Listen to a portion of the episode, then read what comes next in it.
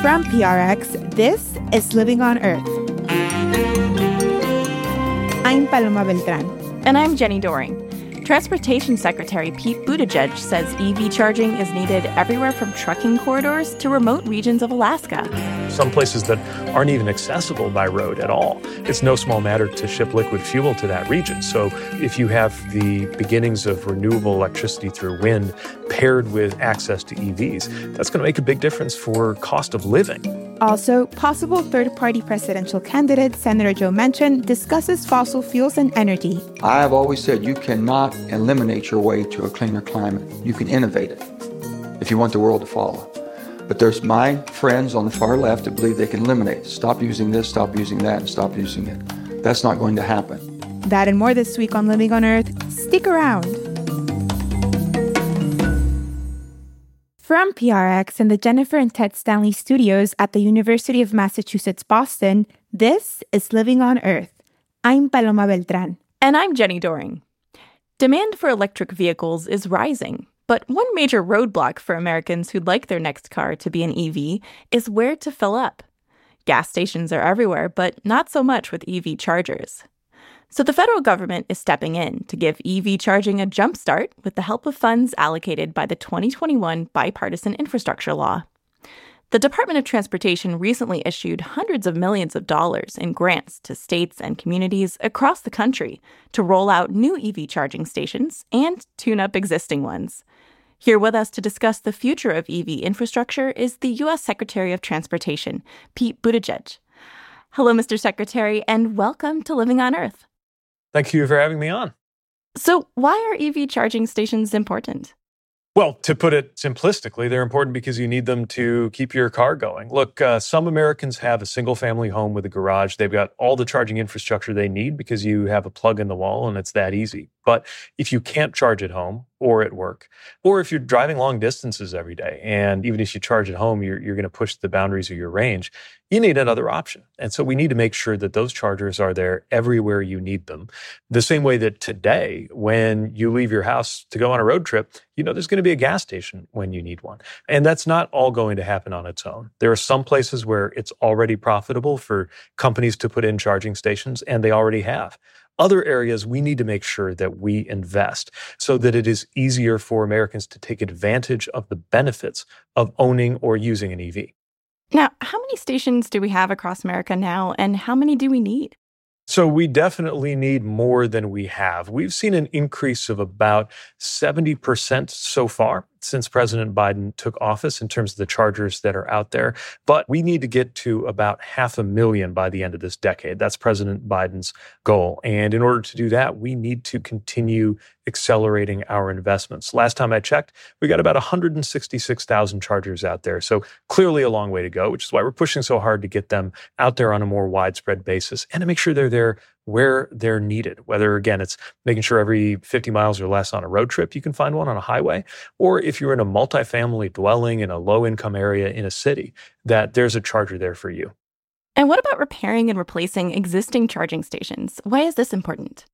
So this is a problem that sounds new. We're still trying to get those chargers out there, but it's already becoming an issue, which is why we also have funding in the infrastructure package to make that first generation of chargers more reliable. If you think about it, you know, we've now got some charging infrastructure out there that's 5, 10, even 15 years old. And like anything else in its first generation, there are growing pains, kinks, and not all of those were built to the same high standard that we're now requiring for these federally supported chargers going out across the country. So we're investing in the reliability and the repair of the chargers that are already out there through a separate round of grants, even as we're building those new chargers that communities are putting in in every state plus Puerto Rico and DC, thanks to the funding that our administration's put out there.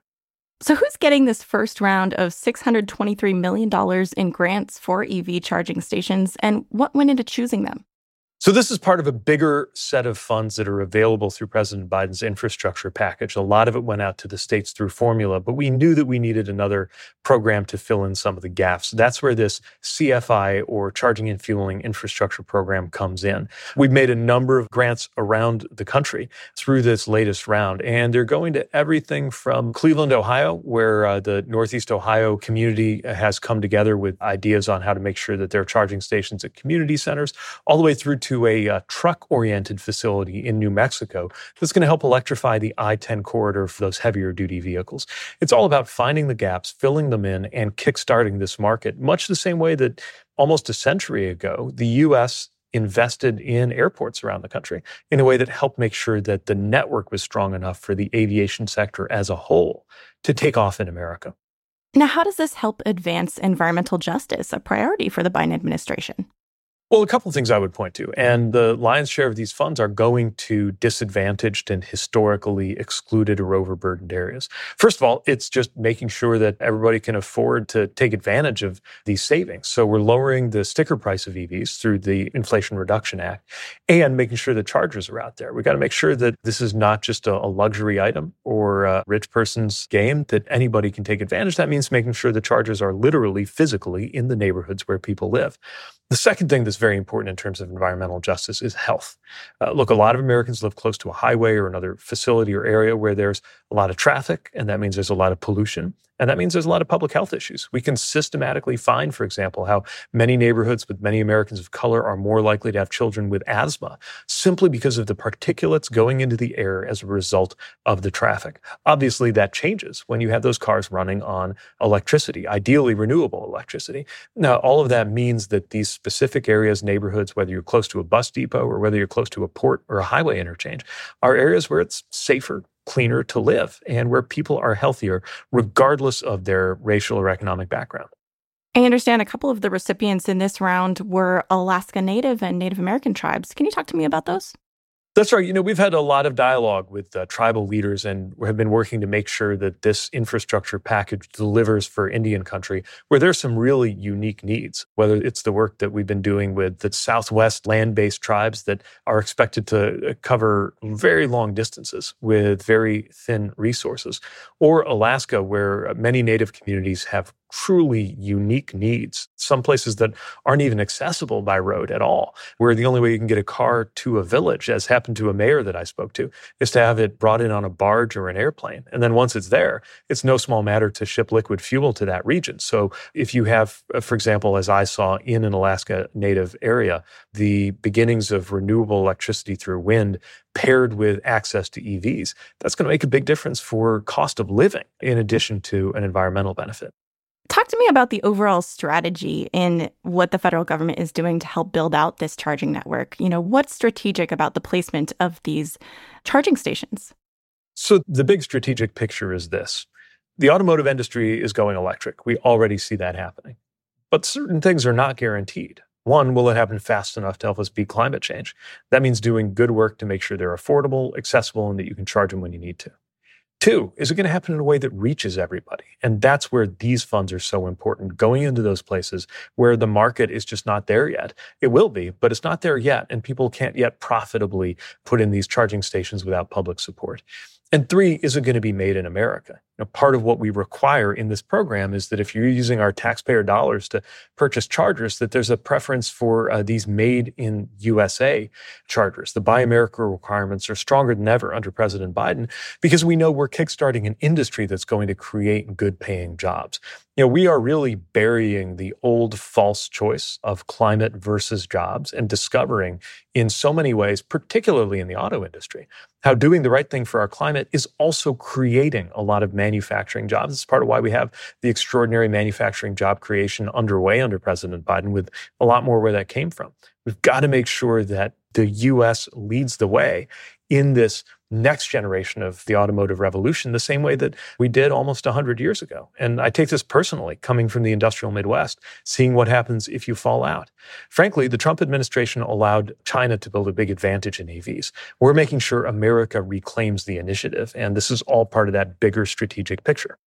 Now, how up to the task of powering all this EV charging is our electrical grid? The truth is, we cannot run tomorrow's cars on today's grid. It's why the infrastructure package includes funding for improving the grid as well. You know, I remember these debates three years ago when we were trying to get this infrastructure law through, where people said, well, you know, you're talking about the grid, you're talking about broadband. That's not infrastructure. Only roads are infrastructure. But what we've realized is, yes, of course, we're rebuilding our roads. That's a, major category of what we're investing in. But it's just as important to have access to the internet as it is the interstate. And it's just as important to have the charging along those road networks as it is to make sure that those road networks are kept in good physical working order. And what about powering those charging stations? So often, one of the most difficult things in putting in an EV charging station isn't acquiring the charger or picking out the site, it's the utility work. We're working collaboratively with the Department of Energy in a way that I think it sets a, a new high watermark, at least for our department.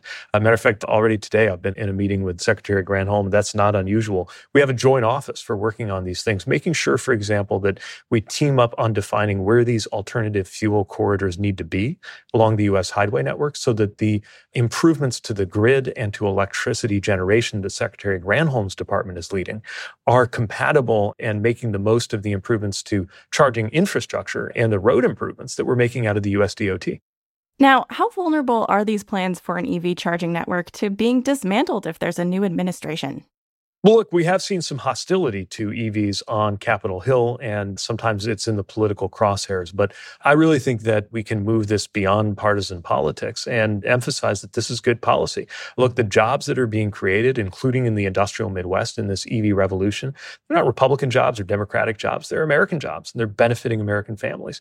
This is the future. There's no way to change that, and nor should we want to any more than we would want to change from mobile phones back to rotary and, and landline The important thing is to recognize that, get ahead of that, and make sure that Americans benefit from that change sooner rather than later. Secretary Buttigieg, if you're given the chance to keep your job beyond this next year, what would you like to achieve when it comes to clean, green transportation? Well, look, uh, we've made extraordinary progress, but we've got a long way to go. We've got to make sure that our transportation networks for tomorrow are as accessible and as sustainable as possible. This is a global effort. Lots of different countries are trying to do this. I want to make sure the US is in the lead. And that's going to mean doubling down on our strategy of making EVs more affordable and easier to charge. It's going to mean the same thing on the transit side, where we are purchasing low and no emission buses for transit authorities to use. It means creating more options for people. So so that you don't always have to drive, that you don't have to bring a ton of metal with you everywhere you're going, by making sure you have good alternatives with transit and rail, even as we make it safer and easier to drive an EV too. All of these things add up into cleaner air, healthier kids, and the kind of transportation network that we really need and deserve for the 21st century. And I'll be working on that every day I have this job, no matter how many days that turns out to be. Pete Buttigieg is the U.S. Secretary of Transportation. Thank you so much. Thank you. Thanks for having me on. Coming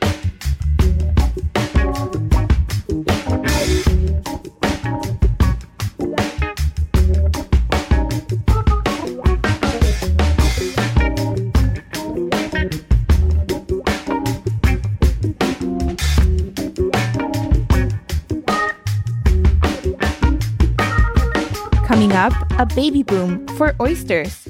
That's just ahead. Stay tuned to Living on Earth. If you enjoy the stories you hear on Living on Earth, please consider signing up for our newsletter. You'll never miss a show, and you'll have special access to show highlights, notes from our staff, and advance information about upcoming live virtual events. The Living on Earth newsletter is sent to your inbox weekly. Don't miss out. Subscribe at the Living on Earth website, loe.org. That's loe.org. Coming up, EVs are in the fast lane, but it's a bit of a bumpy road. That's just ahead. Stay tuned to Living on Earth. Happy New Year from everyone at Living on Earth.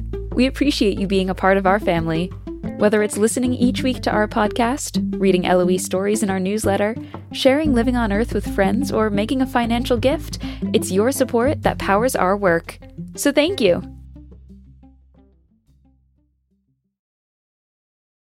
It's Living on Earth. I'm Jenny Doering. And I'm Paloma Beltran. It's time now for a look beyond the headlines, and on the line from Atlanta, Georgia, is Living on Earth contributor Peter Dykstra. Hey there, Peter. How are you, and what do you have for us today? I'm doing well, Paloma. I hope you are too. I'm going to start with a good news story, a potential big recovery that I thought would never happen because uh, years ago, back in the 1980s, there was an annual Chesapeake Bay Seafood Festival and at its depths of environmental problems with the bay, there wasn't enough seafood. They had to bring it in from other Atlantic ports. They had to bring it in from the Gulf of Mexico to have enough oysters and blue crabs to have something to eat at the seafood festival. Things were that bad in the bay due to overfishing, pollution. There was a dangerous oyster disease that was making the rounds. But now things are looking up.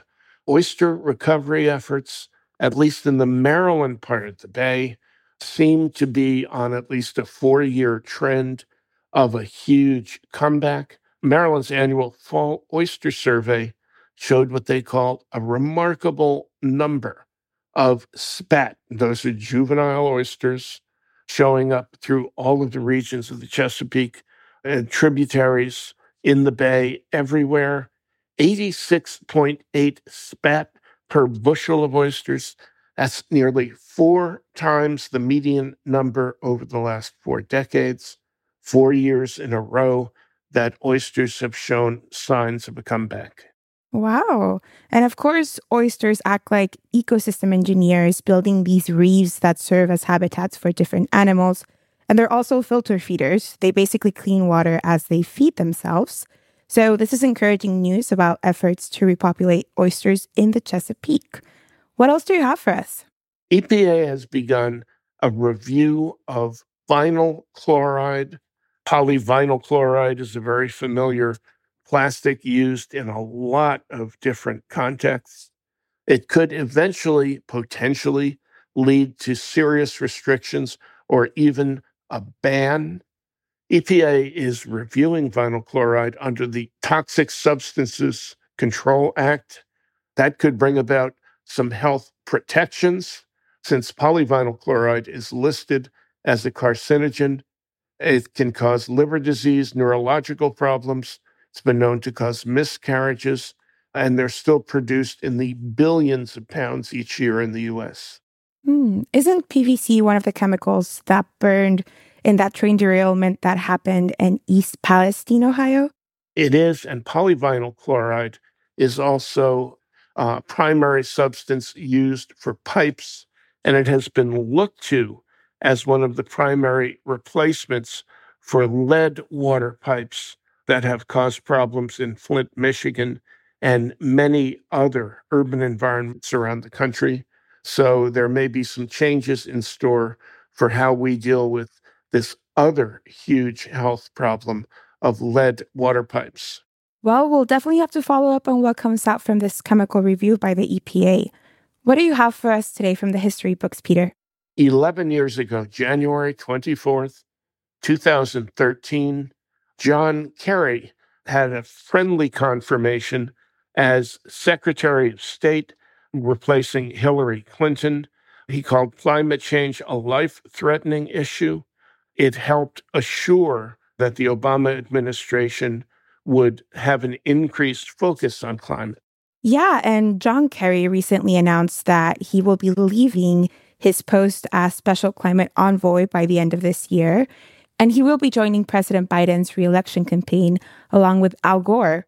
Two of the biggest voices back in their Senate days on addressing climate change are now going to be doing so for the Biden Harris reelection effort. And let's see where it goes from there. Well, thank you for bringing us these stories, Peter. Peter Dykstra is a Living on Earth contributor, and we'll talk to you again real soon. Okay. Thanks a lot, Paloma. Talk to you soon. And there's more on these stories on the Living on Earth website. That's loe.org.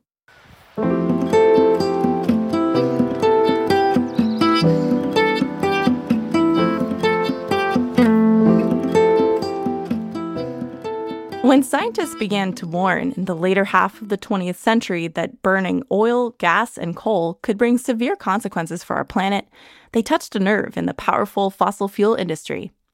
In part one of our series on climate change disinformation, we talked with Harvard historian of science Naomi Oreskes about the strategy and messaging behind the efforts of the fossil fuel industry to dupe the public into believing that climate science was uncertain.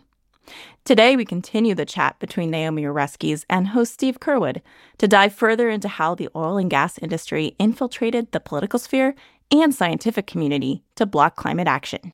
The Global Climate Coalition was an organization put together by a group of fossil fuel companies, including nearly all of the major oil and gas companies in the United States, like ExxonMobil, Chevron, Sunoco, also major coal producers like Peabody Coal, and also other groups whose businesses relied on cheap energy. So, for example, Alcoa Aluminum. This was very characteristic of the sorts of activities that we've seen repeatedly over the last 30 years to create an organization that, on the surface, appears to be independent of the fossil fuel industry. So it doesn't say fossil fuels or industry in the title, Global Climate Coalition, maybe even to make it seem like it's a grassroots organization. So coalition seems to involve, you know, the sort of thing you imagine grassroots groups, public social movements, and to make it seem as if they care about the climate. The Global Climate Coalition, if you didn't know anything about it, you might think that that was a group who was trying to stop climate change. But in fact, what they were trying to stop was action to address climate change. And this group was put together for the specific purpose, and we know this because we have the documents, to prevent the United States Congress from ratifying the Kyoto Protocol. So, just what exactly did the Kyoto Protocol propose? The UN Framework Convention on Climate Change, which President George H.W. Bush had signed on behalf of the United States, committed the U.S. to taking action to stop the famous phrase is dangerous anthropogenic interference with the climate system. But the 1992 convention is a statement of principle. It says we intend to do this, but it doesn't say how.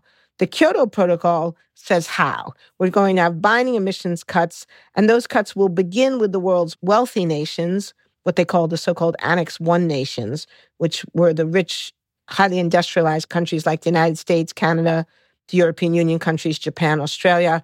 These were all the countries that had become rich by burning fossil fuels.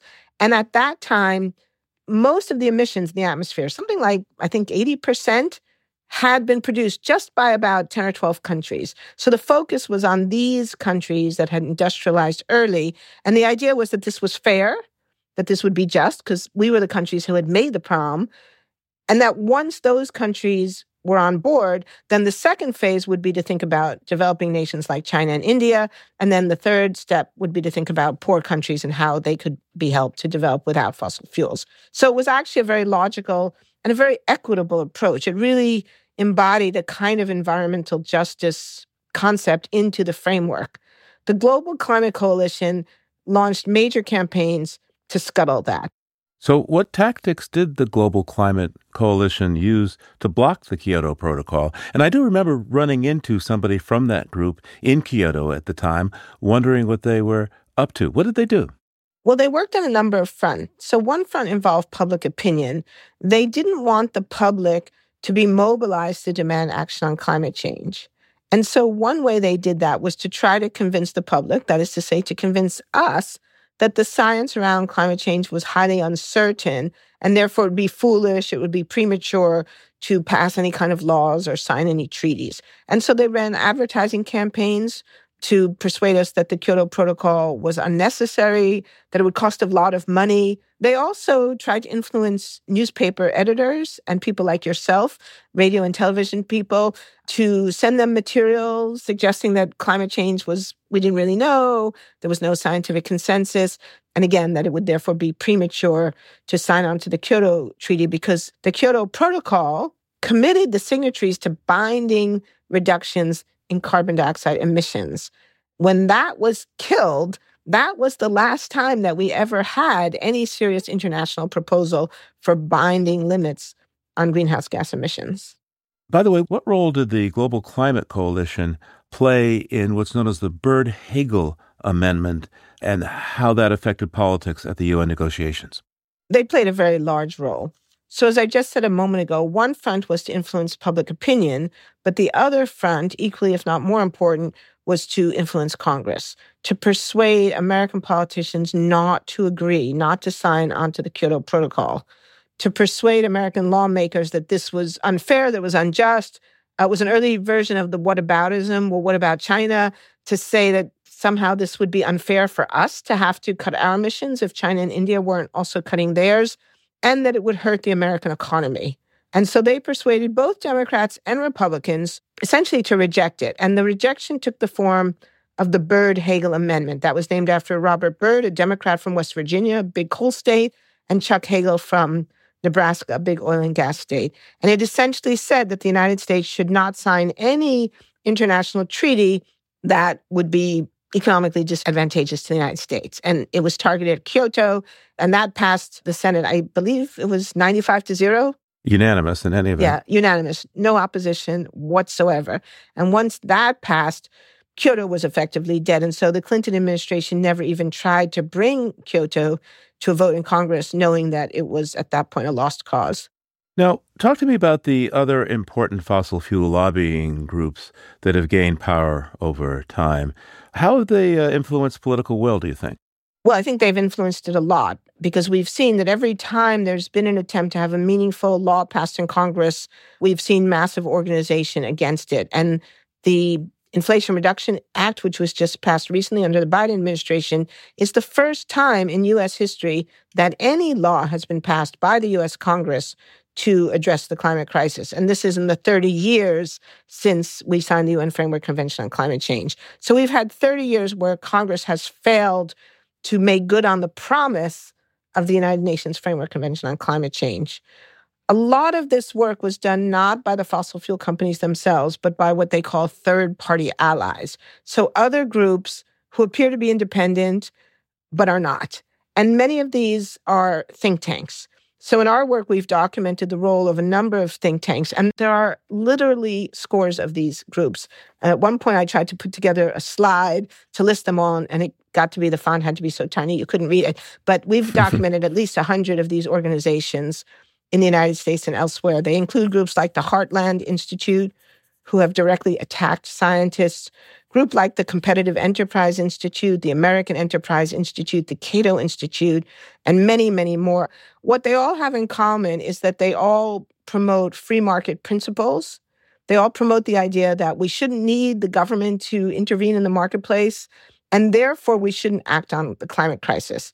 Now, some of them make that argument in a way that I would say is honest but wrong in my opinion, which is to say we don't need the government to do anything. The market will solve it on its own. I think we have plenty of evidence to show that that idea is incorrect.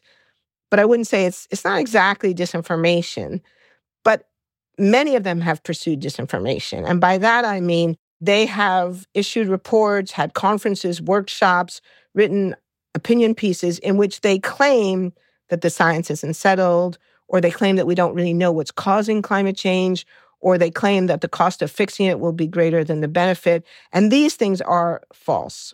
Now, of course, another way that the fossil fuel industry has protected its position here is through campaign financing to get politicians in office who will go along with the story that they're telling.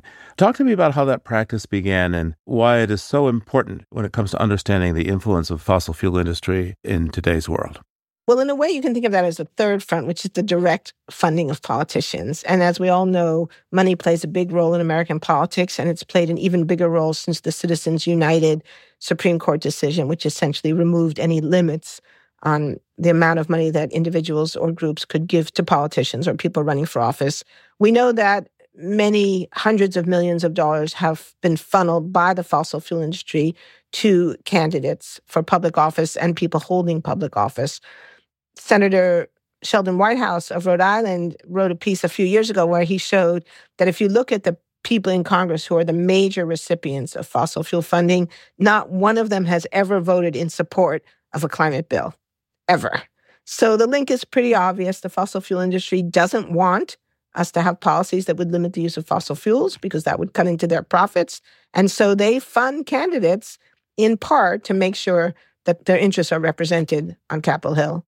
To what extent is this phenomenon of money in politics when it comes to climate change elsewhere on the planet? I mean, we have quite a, an open and lengthy political season here. What about the other democracies around the world? Yeah, that's a great question. I haven't really studied the role of politics in other democracies, but as you alluded to a moment ago, we have this extremely lengthy campaign process in the United States where there's essentially no limit to when the campaign can begin and when people can begin spending money. Most European democracies don't permit that. The campaign has a finite amount of time, and there's a finite amount of time during which you can spend money on things like advertising. It doesn't eliminate the role of money in politics, but it, it controls it to some extent. So we don't see quite the same degree of industry capture as we see in the United States. But of course, it you know, money plays a role in politics everywhere. To what extent do you think the difference in political systems allowed Europe to proceed with its own version of the Kyoto Protocol, whereas the United States simply completely opted out? Yeah.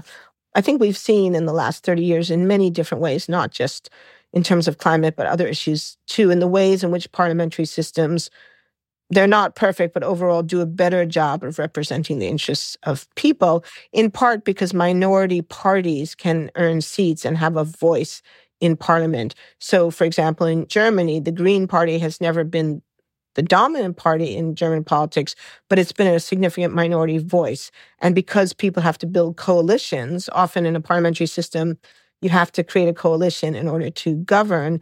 The Green parties have been able to influence policy in Europe in a way that they have not in the United States.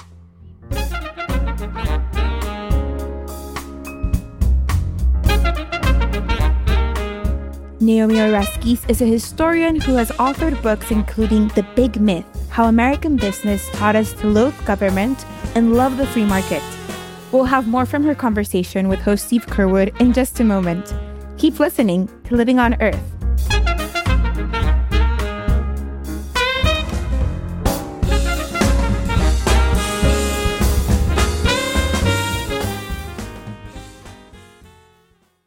Support for Living on Earth comes from Sailors for the Sea and Oceana, helping boaters race clean, sail green, and protect the seas they love. More information at sailorsforthesea.org. Here at Living on Earth, we work hard each and every week to bring you the most relevant and compelling environmental news. As a nonprofit organization, we count on you to help. Listener support is key to sustaining the environmental news gathering and reporting that you rely on please consider doing your part to support Living on Earth. A monthly donation is the very best way to ensure LOE's work continues week after week. To make your pledge of support, go to LOE.org and click Donate. And thank you for helping to keep LOE's nonprofit environmental media going strong. It's Living on Earth. I'm Jenny Doering. And I'm Paloma Beltran. We're back with more from host Steve Curwood's chat with history professor Naomi Oreskes on the influence of the fossil fuel industry on international politics.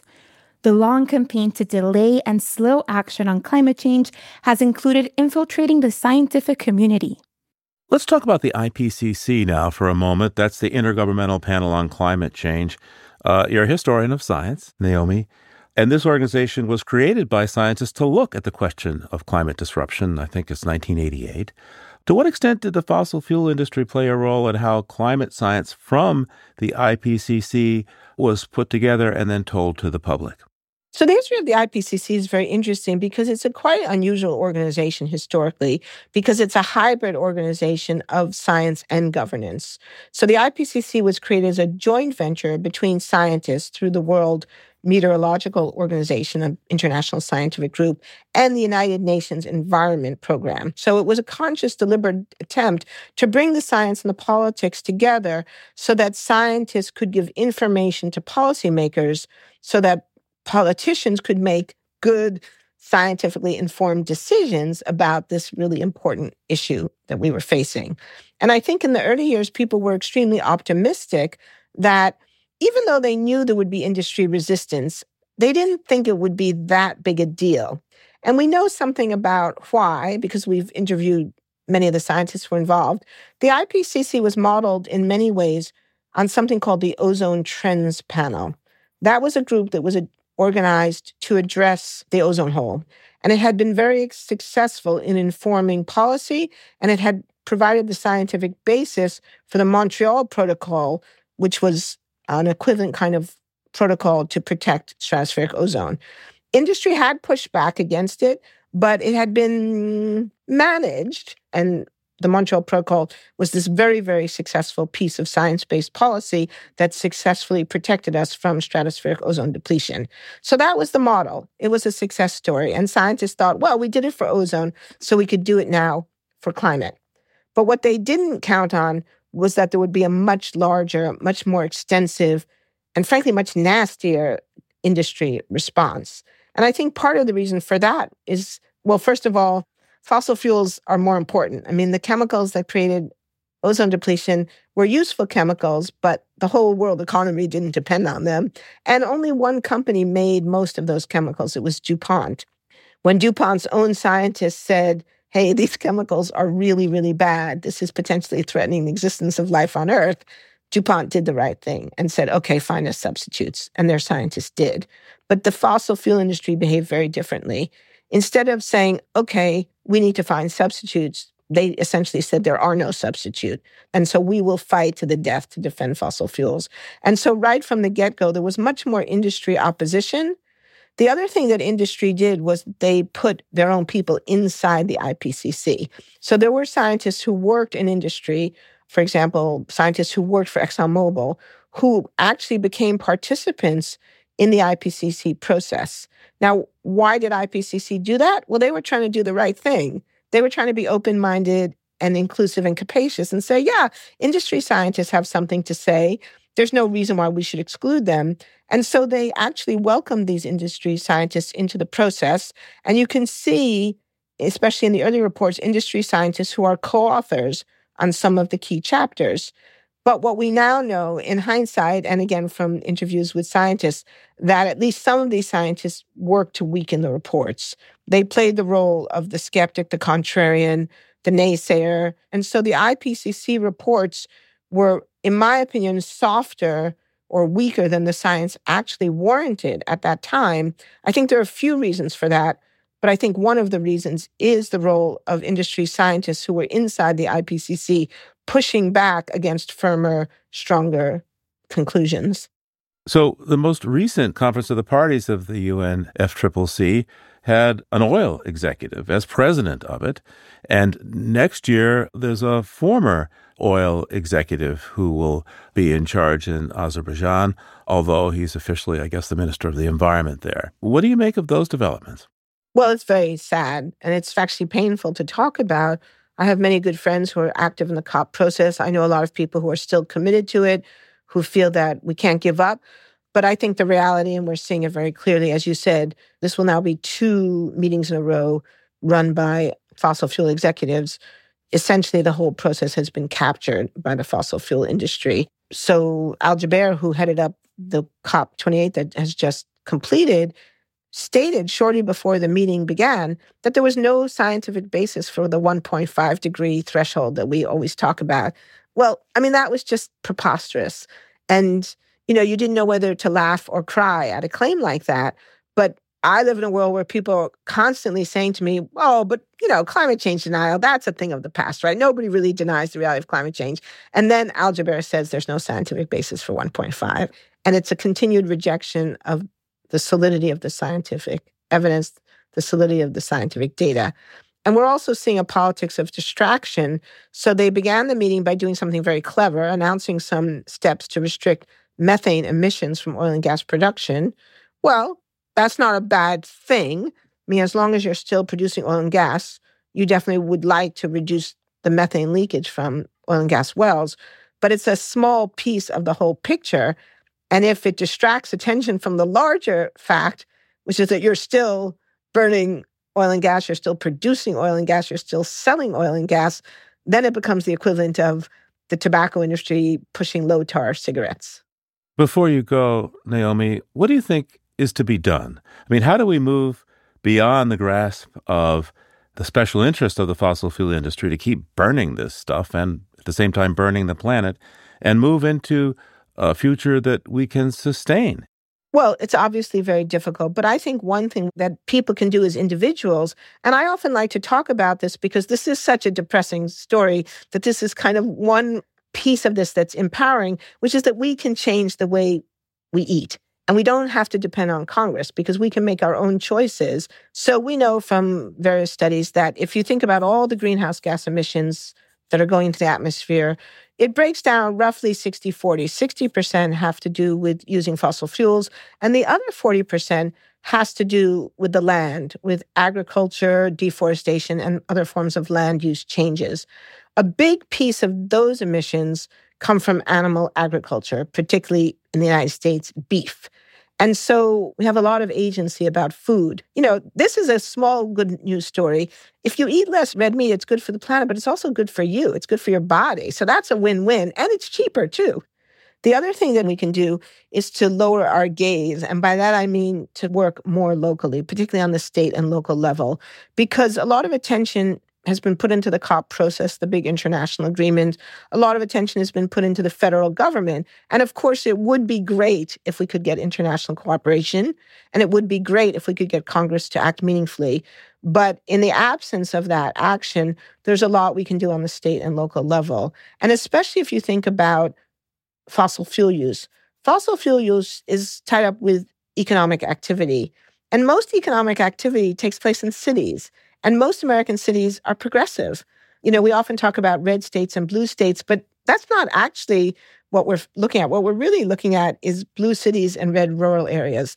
Most people live in cities, most economic activity takes place in cities. So if we could get cities to work more aggressively, and many cities are, but to amp up those efforts with better building codes, you could have city or state based carbon pricing systems, do more to build up electric car infrastructure in cities, do more to build up public transportation.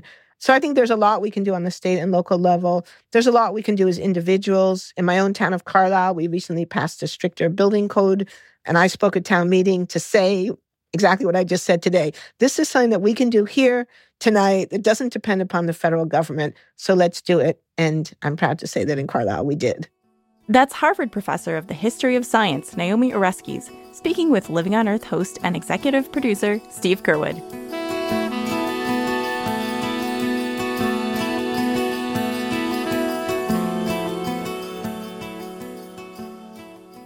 So, Jenny, there's a lot of focus on New Hampshire as voters head to polls to vote in the primary on January 23rd. The purple state has long played a key role during the primaries as well as in the general election. That's right. It's a small state, so even though it doesn't offer that many electoral votes, sometimes a handful makes all the difference.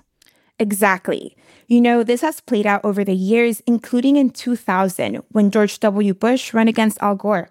Oh, yeah, that was the first presidential election I really remember, though it got pretty confusing with all the ballot recounting from those hanging chads in Florida. Right? But what's funny is they wouldn't even have mattered if there had been a different outcome in New Hampshire with its four electoral votes. And it was actually very close. Bush led Gore in the state by only 7,000 votes. And here's the kicker 22,000 New Hampshire voters chose a third party candidate, Ralph Nader of the Green Party. So many have speculated that if Nader hadn't run and Gore had picked up just some of those ballots in New Hampshire, Al Gore would have had 270 electoral votes, just enough to win. Wow. Paloma, I think in our two party dominated system, it's really easy to forget about how much of an effect third parties can have. And it could happen again if West Virginia Democrat Senator Joe Manchin decides to jump in the presidential race this year as an independent. Yeah. So, Inside Climate News reporter Phil McKenna has been back on the campaign trail in New Hampshire, this time following Joe Manchin. Phil? Hi, Jenny. Hi, Paloma. Yep, this week I was at a Politics and Eggs breakfast hosted by the New England Council near Manchester as part of a listening tour that Manchin is doing to explore a possible third party presidential campaign. Hmm, politics and eggs sounds appetizing if you have the stomach for politics. What was the mood there? Well, this event had a lot of corporate sponsors, including TC Energy, one of the largest oil and gas pipeline companies in North America, and Dominion Energy, a large electric utility company. And it was a pretty friendly crowd with a couple hundred people there. One big question on people's minds was is it going to run? So you mentioned energy companies partly sponsored the event. How much did climate factor in? Well, there was one person, a retiree, not from the corporate sector, who raised the issue of climate change. Roger Stevenson spent his career with the Union of Concerned Scientists and the League of Conservation Voters. One thing you did say is you would, at one point, wage an unrelenting fight against the Biden administration's efforts to implement the IRA as a radical climate agenda. Can you explain how New Hampshire communities that are vulnerable to increasing damaging flooding, such as Hampton this week, Dover, Portsmouth, as well as low income and underserved communities all along U.S. Um, our most vulnerable coasts can reduce and respond to climate impacts without the IRA. Sure. Well, let me just tell you this the IRA is probably the most, I think, most prolific piece of legislation we've ever had as far as moving both agendas. And the climate, as I said before, we're all responsible for the climate, and I take it very seriously. We're using, the world is using, and it's called global climate, not New Hampshire climate, not West Virginia climate or, or United States climate, it's global. You look at what's happening in the world, we've been decreasing, and we can do it more than any other country. I have always said you cannot eliminate your way to a cleaner climate. You can innovate it if you want the world to follow. So, by innovate, does he mean we should focus more on technology? Well, Senator Manchin wants the priority to be on cutting carbon emissions through things like carbon capture and storage. And in fact, he wants us to be energy secure through the continued use of fossil fuels. But there's my friends on the far left that believe they can eliminate. Stop using this, stop using that, and stop using it. That's not going to happen. 90% of all pollution will come from one continent, Asia, in the next 10 years. So he's saying, in comparison, our emissions here in the US are going to be a drop in the bucket. But he's getting a lot of pushback for his pro fossil fuel stance. Later that day, after Politics and Eggs, there was a Cup of Joe meet and greet in Derry, where some climate activists from the group Climate Defiance surrounded the senator. They got right up in his face. Our fossil fuels mention our fossil fuels! Our fossil fuels mention our fossil fuels! Oh, wow. Sounds like these protesters mean business. Yeah, at first Manchin tried to engage the protesters. He said, okay, let's talk. But they just kept chanting, and all he could do was kind of smile and shrug it off. The protesters completely disrupted the event for a few minutes before they were escorted out by police. Hmm. And of course, as a politician from coal rich West Virginia, fossil fuels have been pretty central to Senator Manchin's career, right? Yeah, Paloma. As you know, he's been an outspoken supporter of coal, oil, and other fossil fuels, even as the Democratic Party as a whole wants to phase them out.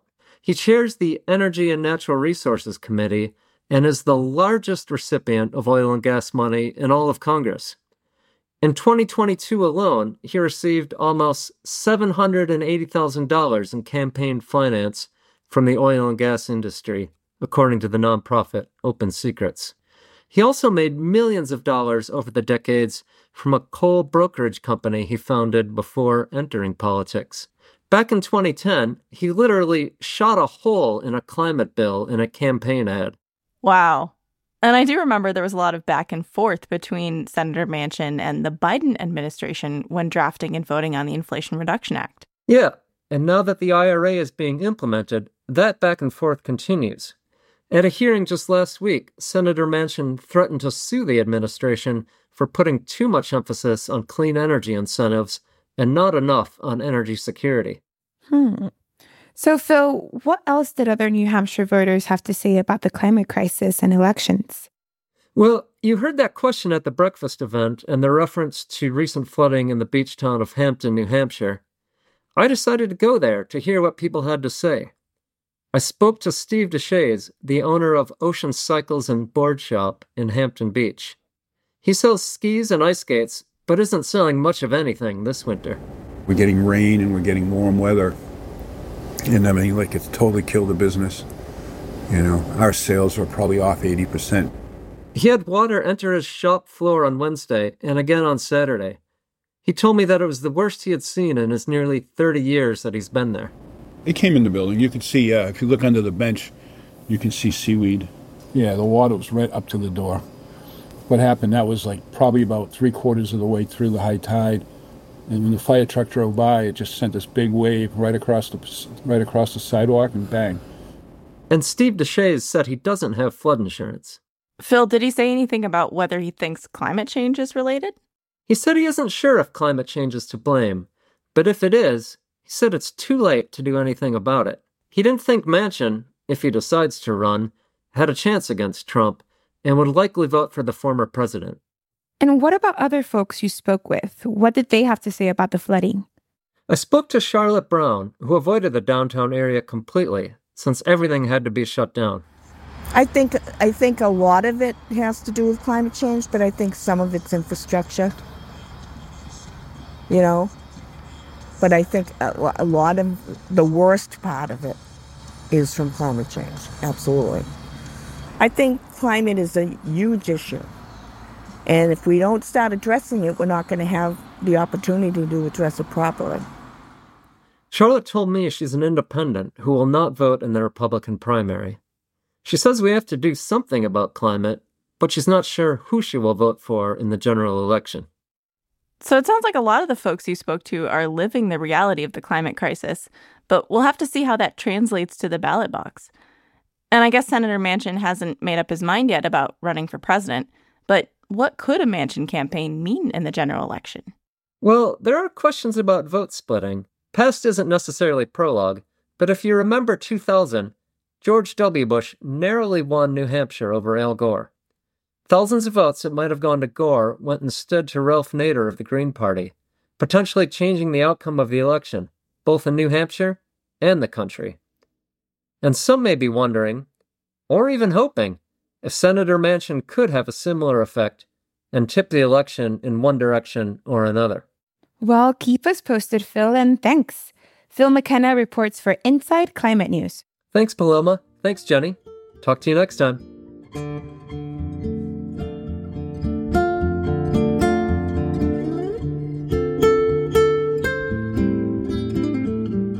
Living on Earth is produced by the World Media Foundation. Our crew includes Naomi Arenberg, Josh Croom, Soyam Gagneja, Maddie Hibbs, Mark Kausch, Mark Seth Lender, Don Lyman, Sarah Mahini, Ainsley O'Neill, Sophia Pandelidis, Jake Rego, L. Wilson, and Yolanda Omari. We welcome Summer Heyman and Quentin Bell to our crew this week. Tom Tiger engineered our show. Allison Dean composed our themes. Special thanks this week to the New England Council. You can hear us anytime at LOE.org, Apple Podcasts, and Google Podcasts. And like us, please, on our Facebook page, Living on Earth. We tweet from at Living on Earth and find us on Instagram at Living on Earth Radio and you can write to us at comments at loe.org. Steve Curwood is our executive producer. I'm Paloma Beltran. And I'm Jenny Doering. Thanks for listening. Funding for Living on Earth comes from you, our listeners, and from the University of Massachusetts Boston, in association with its School for the Environment, developing the next generation of environmental leaders, and from the Grantham Foundation for the Protection of the Environment supporting strategic communications and collaboration in solving the world's most pressing environmental problems.